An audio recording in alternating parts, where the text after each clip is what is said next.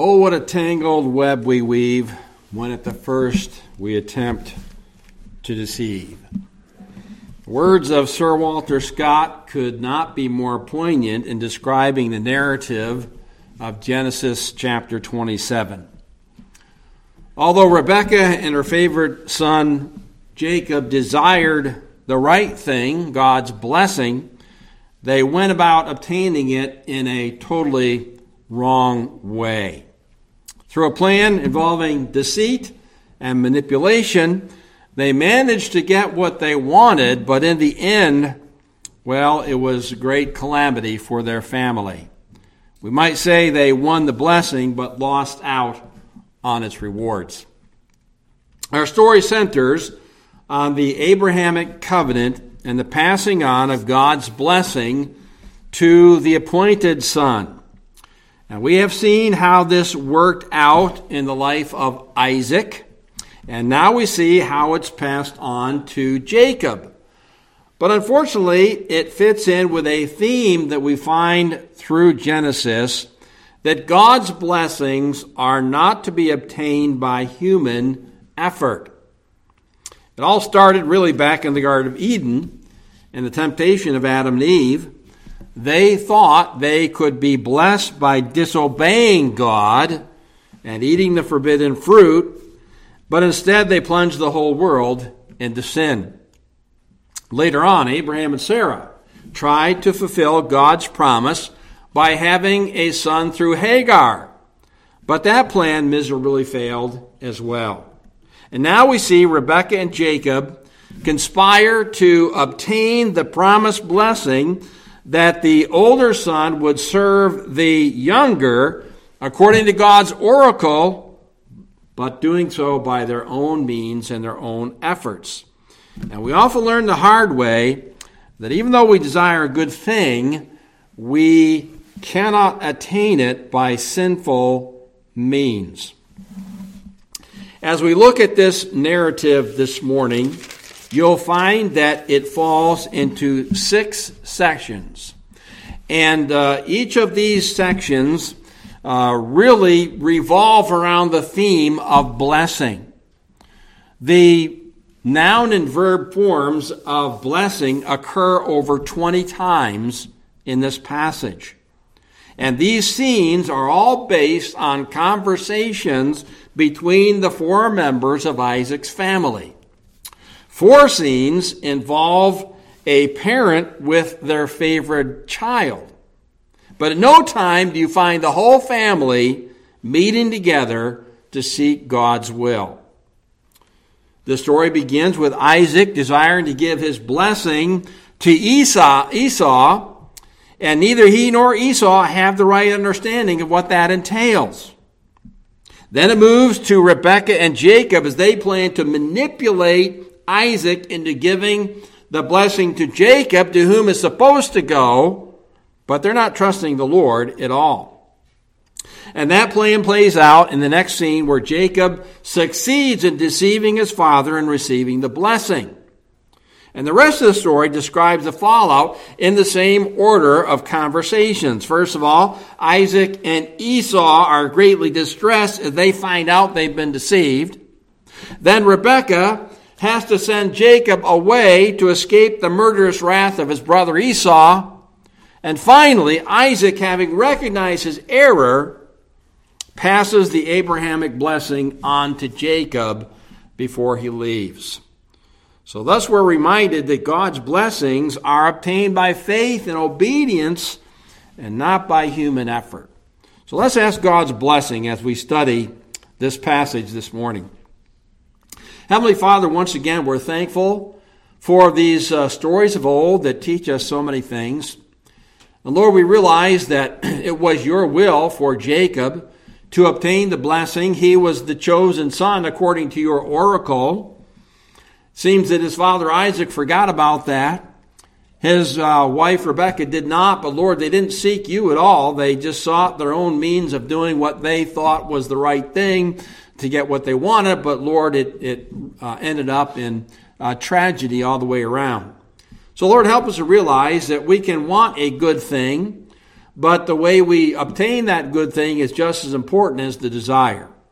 And help us, Lord, to realize that your blessings come to us as we uh, faithfully trust you and obey your word. So bless us, we ask this morning in Jesus' name. Amen. All right, the first scene occurs in the first uh, few verses here. And we see here God's blessing is jeopardized by faith's failure. But before we look at that, we need to back up a little bit. And you'll see in the last couple of verses of chapter 26 that it mentions here Esau's wives it says, when he was 40 years old, he took uh, as wives Judith, the daughter of Beeri the Hittite, and Basemath, the daughter of Elon the Hittite, and they were a grief of mind to Isaac and Rebekah. And this whole story closes with the same mentioning in chapter uh, 28 that uh, they caused grief to uh, Rebekah. She doesn't want her son, of course, to marry into any kind of Canaanite tribe, and realizing that this was not uh, a, a favorite thing from his parents, uh, Esau ends up going to Ishmael's tribe and getting a wife from there. And Esau was always obtuse and concerning God's will, spiritual values, what uh, the Lord wanted him to do. It's also quite amazing as we go through this story that nobody in Jacob's family stands out in good light. They're marred by favoritism, lack of communication, failure to consult the Lord in a time of crisis, putting carnal desires above the spiritual, and acquiring God's blessing through human manipulation. So let's get started. Take a look here at the details that initiate this whole crisis in verse 1.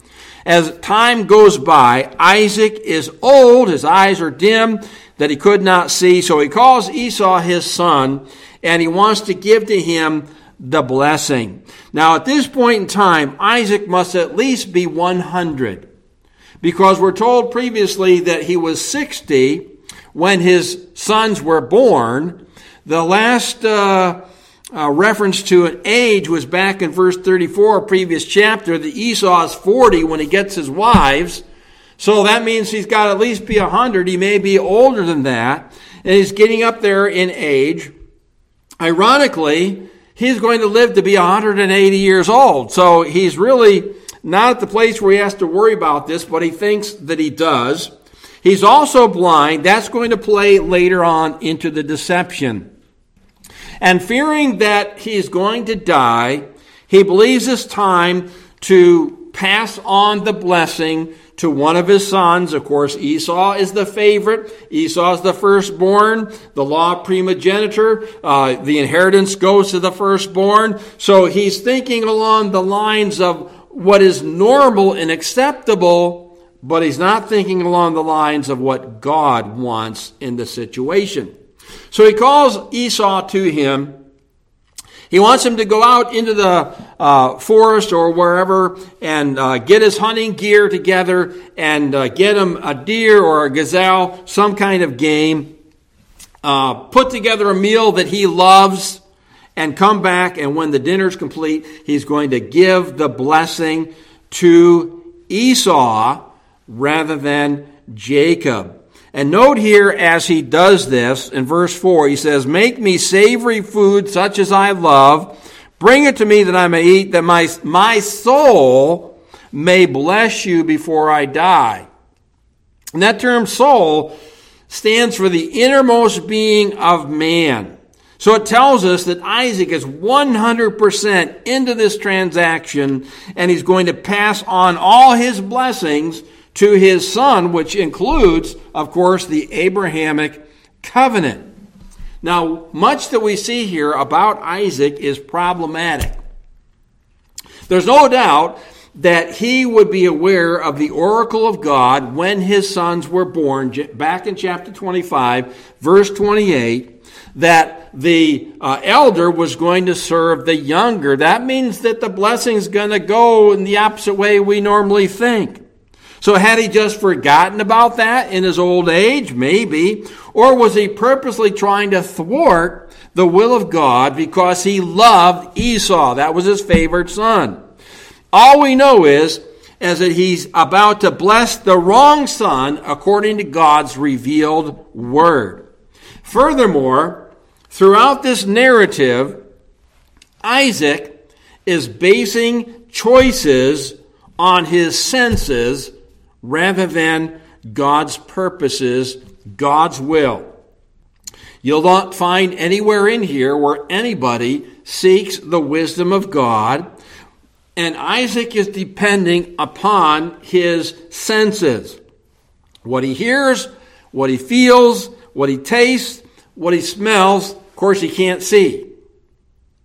And you'll find here the word game or venison occurs eight times, and tasty food or a savory meal occurs six times. What does that emphasize? It emphasizes the sensual. That he wants to have a, a, a final meal with his son, such as he loves, and once that occurs, he's going to give him the blessing. So it seems to me that over the years, Isaac has become more like his son Esau, who was a sensual man that cared little of the things of God. And so he was blind in more ways than one because his faith is really kind of inactive in this whole story.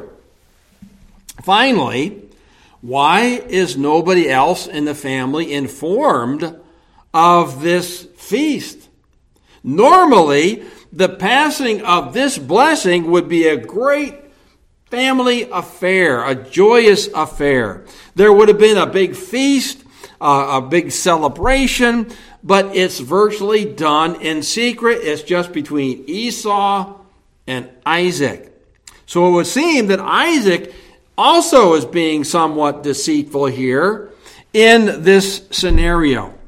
So Isaac's failure of faith in God's predictive word brings the blessing into jeopardy. It could actually go to the wrong person. And that stimulates the action of Rebekah, who we find in verse 5 has been behind the scenes and she's heard everything that's taken place. And when we fail to trust and obey God's directives, whether purposely or ignorantly, we can't really expect him to bless us. We put his blessings really into jeopardy. Now, that leads us to the next scene between Rebekah and Jacob. And we find here that God's blessing is going to be obtained by illegitimate means. And of course, that's not really uh, God's purpose. We need to do it legitimately. Well, let's take a look here at Rebekah's ploy to thwart Isaac's plan. Now, again, Isaac's decision is causing this dilemma for his wife. Rebecca comes now to Jacob in verse 6 and she says to him, Indeed, I heard your father speak to Esau, your brother, saying, Bring me game, make me savory food for me, that I may eat it, and bless you in the presence of the Lord before my death. So this is a serious situation in her mind. It's something that's going to happen pretty quickly, and she feels like she's got to do something about it because it's not according to her understanding of God's oracle when these boys were born. So, lacking faith in what God can do, she takes matters into her own hands. uh, and she emphasizes here the term in the presence of the Lord. That, that shows us how serious the situation is. And really, every time the Lord's name is invoked here in this passage, it's, it's not a good thing. So she's telling him, look, this is what he said. This is going to be done in the presence of the Lord. That makes it permanent. We've got to act. We've got to do something here to change this whole scenario. We already know that Jacob is aware of the oracle because in the previous chapter, we see that he manipulated Esau into giving up his birthright. But now the blessing that is associated with the birthright is about to go the other way. So both of them know what God said. They want what God said to come to pass. They want the blessing. Maybe their attitude about it is, is not right. But instead of confronting Isaac, maybe reminding him of the promise, or trusting God and leaving it in his hands, they choose this plan to deceive Isaac and obtain the blessing any way they could. So, Rebecca plans uh, to beat Esau to the punch. Uh, she says, Go get me a couple of kids of the goat. I can make this savory meal that your father loves, and uh, we'll do it before Esau gets back. But we find here that Jacob is a little leery of the plan. If you look down at verse 11, excuse me, Jacob said to Rebekah's mother, Look, Esau, my brother's a hairy man, I'm a smooth skinned man. Perhaps my father will feel me, and I shall seem to be a deceiver to him. Seem to be? He is a deceiver. I think he's deceiving his own way of thinking. So Jacob's not worried about the moral aspect of what they're doing. He's worried about getting caught. I shall bring a curse on myself and not a blessing. So he's worried about getting caught and that the blessing's going to end up being a cursing, and that's not going to be a great thing either. Now, uh, he's got to be realizing that they're walking a thin line here between blessing on one side and blessing, uh, cursing on the other side. But note what Rebecca says. This is how committed she is to this whole scheme. His mother said to him, Let your curse be on me, my son. Only obey my voice and go get these things for me. So she's willing to take any kind of a curse that might come upon herself in order to protect her son because she wants this blessing so badly. And uh, not only then does she prepare the meal, she gets the clothing, the good, the, the best clothing of Esau, and dresses him up in that. That takes care of the smell issue later on. And uh, uh, sends uh, sends him off with these things. Of course, taking the goat hair and somehow applying it to his skin, so that when you feel it, it'll feel all hairy like uh, uh, his brother. So when all this is prepared, she sends Jacob off to complete the ploy. And their desire for blessing is based on God's revealed will. They desire a good thing but the way they attempt to do it is certainly wrong. And we don't sin that grace may abound. We don't try to manipulate God's will by our means and make it happen because we can't see any other way that it could be happening. Trusting the Lord to work things out is the pathway to blessing. What if Rebecca had never heard that conversation? Do you think God could have worked it out? What if she had approached Isaac and instead of going behind his back, say, uh, Isaac, remember what the Lord said at, at the birth of our children? Couldn't the Lord have maybe used that to work things out? What if she heard this, but she decided to trust God and do nothing? Could God work it out? Certainly, God is always capable of using His means to fulfill His word. But we've got to trust Him. Now, beginning verse 18, the scene shifts to Isaac and Jacob.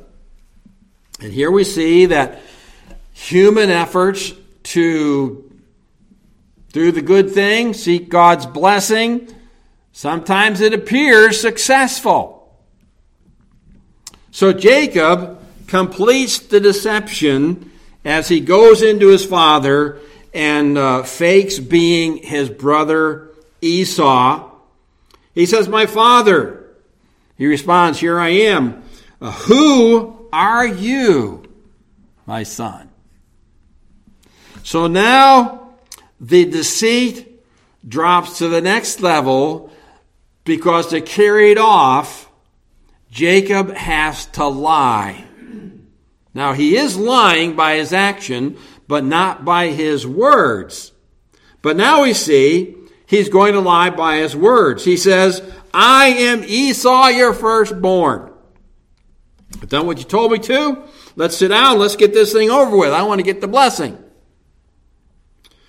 And then Isaac asked his son, Well, how did you get it so quickly? He's expecting him not to be around, maybe for a couple more hours or so.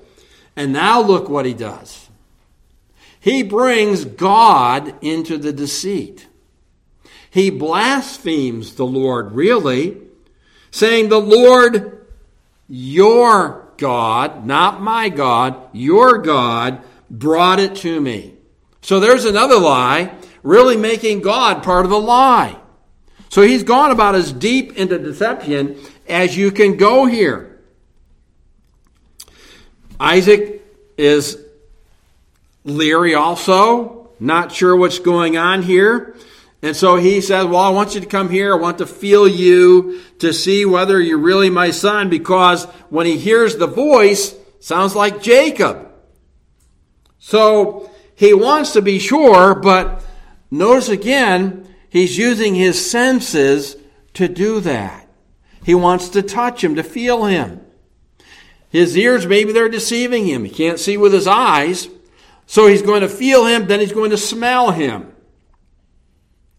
So instead of using spiritual perception and taking it to the Lord and thinking about, you know, praying about it, he's using his senses and he's really setting aside the, the, the truth and he's falling for what Jacob is doing here. So as time as as the story moves on here, he once again asks in verse 24, "Are you really my son Esau?" And he lies again by saying, "I am." So the meal takes place in verse 25, and he gives to Jacob the blessing. Now, this blessing is not exactly the Abrahamic covenantal blessing. It has a couple of features of it, uh, but it's more kind of a blessing of primogeniture, what you would expect of, of the firstborn son getting a blessing. It's not really the passing on of the Abrahamic covenant at this point. So just note here as verse 27 says, he came near, he kissed him, he smelled the smell of his clothing, and this uh, uh, seals the deal, so to speak. And he begins to tell these things to Jacob. Surely the smell of my sons like the smell of a field which the Lord has blessed. So he's being deceived here into giving out this blessing.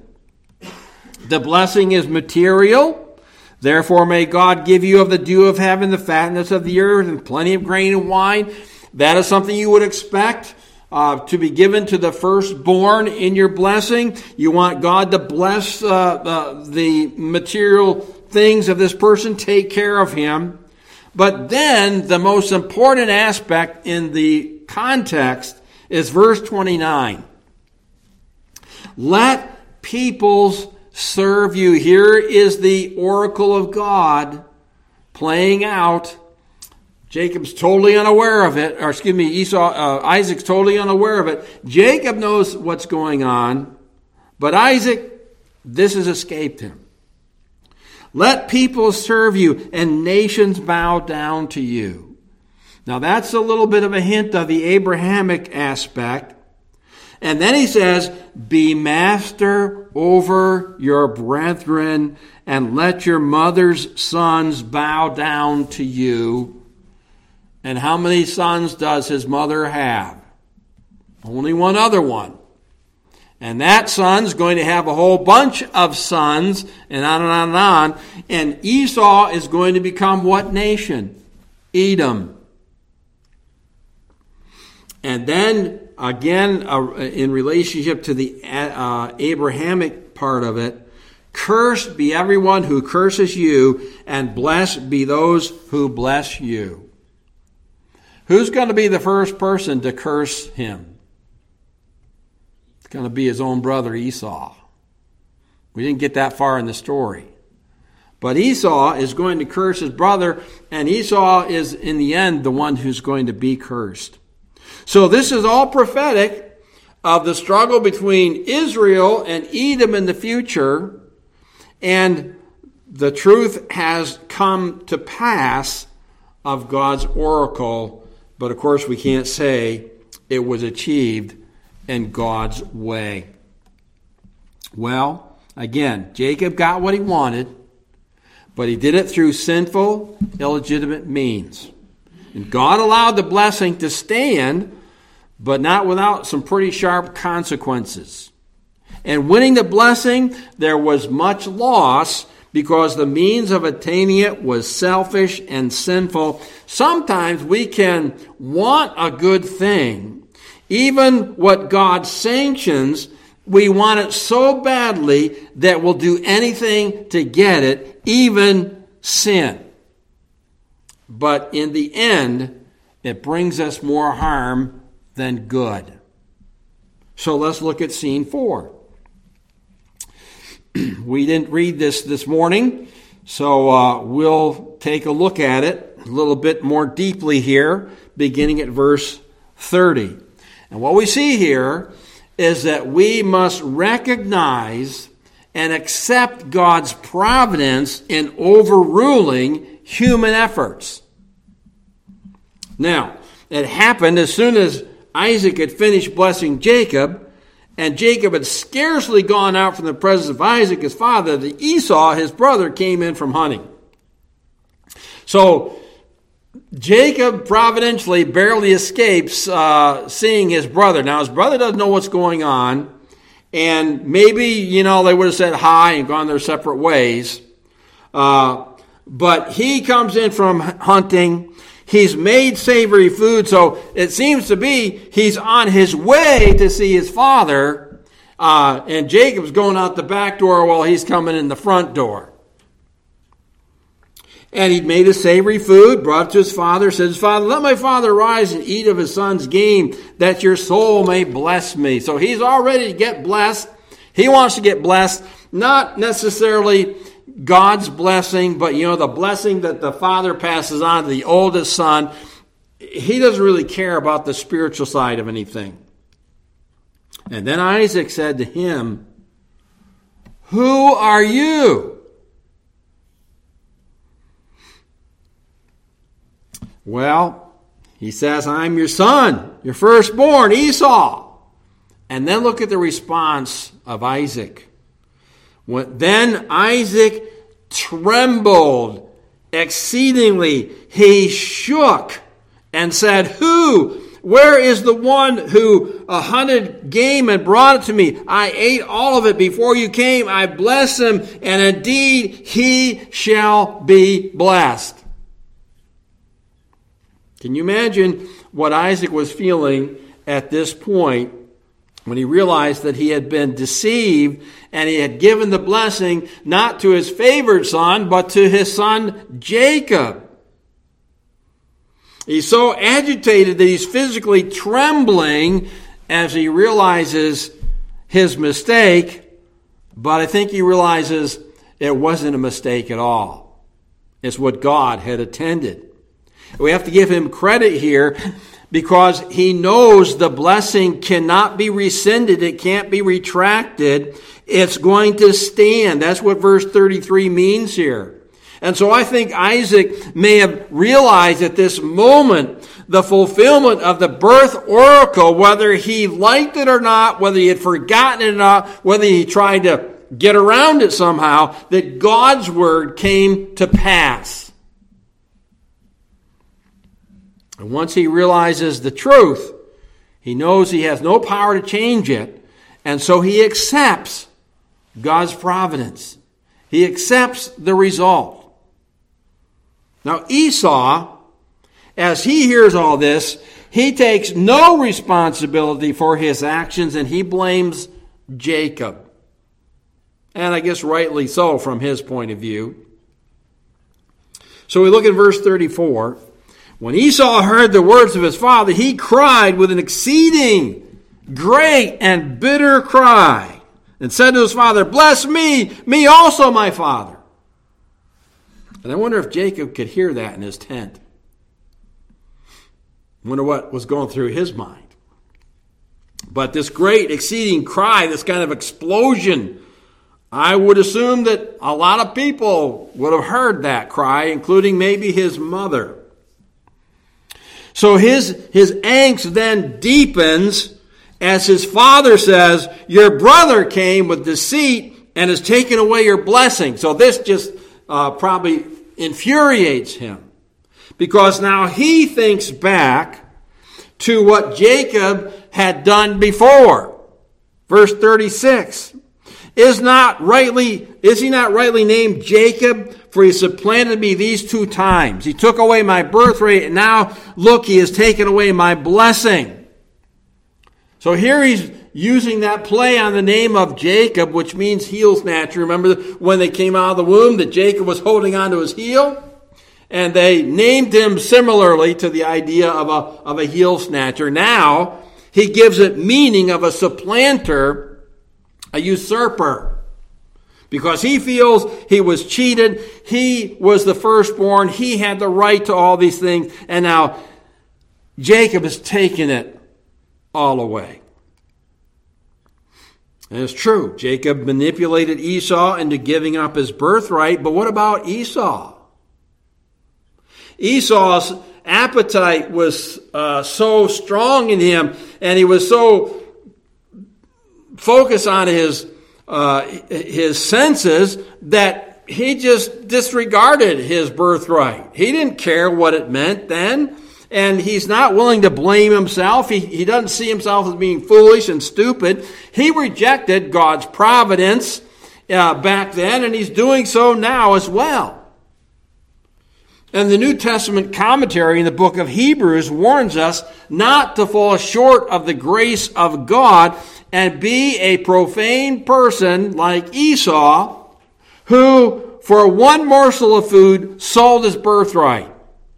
For you know that afterward, when he wanted to inherit the blessing, that's this story, he was rejected, for he found no place of repentance, though he sought it diligently with tears.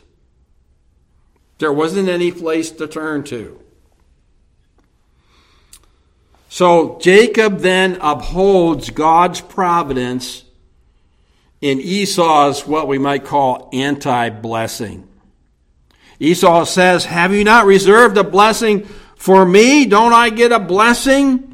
And Isaac answered and said to Esau, Indeed, I have made him your master, and all his brethren I have given to him as servants. With grain and wine I've sustained him. What shall I do now for you? There's nothing left to give you as a blessing. Esau said to his father, Have you only one blessing, my father? Bless me also, my father. And Esau lifted up his voice and he weeps. And I don't know if he realizes how dumb he was or not, but he's certainly paying a price now. And then Isaac, his father, answered and said to him, now here's a little bit of nuance in what he says that we don't get in our, our English version here, but I want you to see that it's not really a blessing at all because what he says actually supports the blessing that he's already given to Jacob. And that's why uh, many commentators call this an anti blessing. In verse 39, Jacob says, Behold, your dwelling shall be of the fatness of the earth and of the dew of heaven from above. But what it misses is a nuance uh, the translation actually reads that your dwelling will be away from or next to the fatness of the earth, the dew of the heaven from above. And that's exactly what happens later on. Edom will be next to the land of promise. Edom will be a barren land. Edom will really not be blessed in all these ways that that Jacob was, but the land of Israel will have those blessings. So uh, the dwelling is going to be aside, next to, away from these things. And then he goes on to say, By your sword you shall live, and that's pretty much descriptive of the Edomites. Uh, they got their living by raiding other people and killing other people and living by the sword. Now, God was gracious to Esau because that didn't actually happen to him personally because God later blessed him with flocks and things. We'll see that. But as time goes on, that's not the way it's going to be for his sons, and then, of course, the nation of Edom. Matter of fact, he says, It shall come to pass when you become restless that you shall break his yoke from your neck. But that's hundreds of years down the road. Um, and it, in the days of the Maccabees, between the, the testaments, the Edomites were incorporated into Israel, and the, the, the Herodian dynasty during the days of Jesus, before and after, they were actually Idumeans who had been incorporated into Israel. And that's when the yoke is broken off. Well, Isaac and Esau attempted to thwart the Lord by passing God's blessing to the wrong person, but God in His sovereignty prevented that from happening. However, again, we cannot say God condoned the method by which it came about.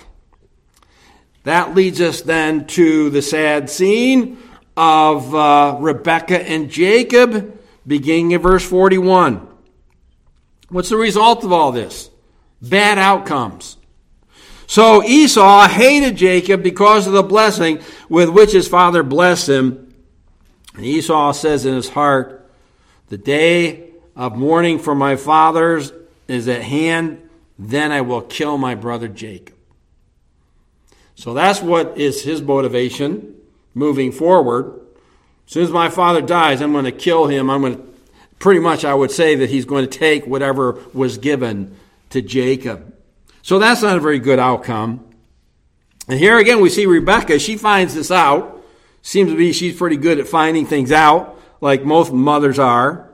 Uh, the words of Esau, her older son, were told to Rebekah. So she sent and called Jacob, her younger son, and said to him, Surely your brother Esau comforts himself concerning you by intending to kill you.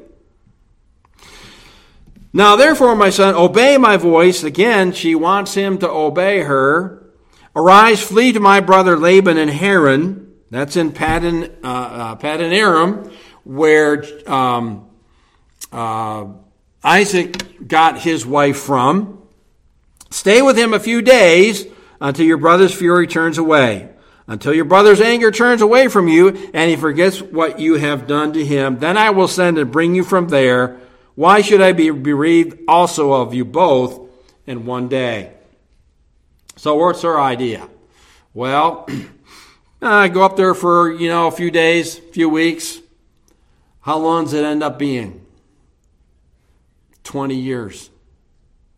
And very likely she never sees her son.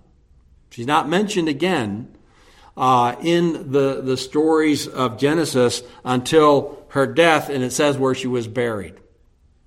Could, could well be that the curse did fall on her, in a sense, because she doesn't see him again. Then, to make this all happen, she goes to her husband, Isaac, in verse 46 says, I'm weary of my life because of the daughters of Heth. If Jacob takes a wife of the daughters of Heth, that means the Hittites, like these who are the daughters of the land, what good will my, my life be to me? So this is how she gets Isaac to send him off without realizing what's going on between the two brothers. He does need a wife. Good place for him to get one, again, is the family, not from the people of the land. So Jacob has to flee to Paddan Aram, and this ends up not working out real well for him because the deceiver gets deceived all the time from Uncle Laban. And uh, that story will unravel as time moves forward. So when we attempt to do God's will in our way, we can't always see the negative outcomes. God may allow us to do somewhat, uh, uh, to somewhat succeed in those endeavors, but actually it diminishes the blessing that we sought. Well, the last thing is in uh, verse 28, or excuse me, chapter 28, the first few verses. This is how it all ends up, how it plays out. And here again we have Isaac um, and Jacob. Now, Isaac called Jacob, blessed him, and charged him, and said to him, You shall not take a wife from the daughters of Canaan. Arise, go to Paddan Aram, to the house of Bethuel, your mother's father, and take yourself a wife from there of the daughters of Laban, your mother's brother. Then what does he do? He gives him the promise of Abraham, the covenantal promise. This is what was intended all along. And he now realizes this is what should have been done in the first place. And so we have here the Abrahamic covenant extended to Jacob. May God Almighty bless you and make you fruitful and multiply you that you may be an assembly of peoples and give you the blessing of Abraham to you and your descendants with you that you may inherit the land of which you are a stranger, which God gave to Abraham. And Isaac sent Jacob away. He went to Paddan Aram to Laban the son of Bethuel, the Syrian, the brother of Rebekah, the mother of Jacob and Esau. So the grace of God overrides these sinful endeavors to acquire God's blessing. And he ends up with the Abrahamic covenant blessing that he should have gotten in the first place. But everybody had the wrong thinking, the wrong uh, doing, and uh, a lot of bad things happen as a result of it. Jacob didn't deserve the blessing, but despite his lying, despite his deceit, God fulfilled his word and God fulfilled his purpose. Jacob has yet to make the Lord his God. And he's got a long journey ahead of him to learn who God is and that he needs to serve him with his life and not try to manipulate blessings out of him. And again, unfortunately, many negative outcomes have developed from this story because of the lapse of faith, the not calling upon the Lord. Esau wants to murder his brother. Jacob's forced to flee the promised land, and he's going to experience the fruit of deceit at the hands of Laban. Rebecca does lose both of her sons. What kind of relationship do you think she would have with Esau now when he sees everything that's taken place? And then nothing more is heard of concerning her, and Isaac really has no significant part to play in the rest of Jacob's story. So it never pays to use deceit, manipulation, or any other wrongful means to obtain something that is good, this a blessing from God. He can only bless us as we remain faithful by trusting Him in obeying His word, that He can work out these difficulties in life. Our Heavenly Father, we again are thankful for the teaching of your word. We realize, Lord, that we have an abundance of blessing in the Lord Jesus Christ. And we don't really have to seek uh, some means of obtaining them. We simply need to trust what you have promised us and realize that through uh, life you will continue uh, to bless us with your good things, uh, even when you put us through times of testing. We know we can grow from that. So, Lord, help us always to be trusting your word, being obedient to it, that we might be in the way of blessing. We ask these things in Jesus' name and for his sake. Amen.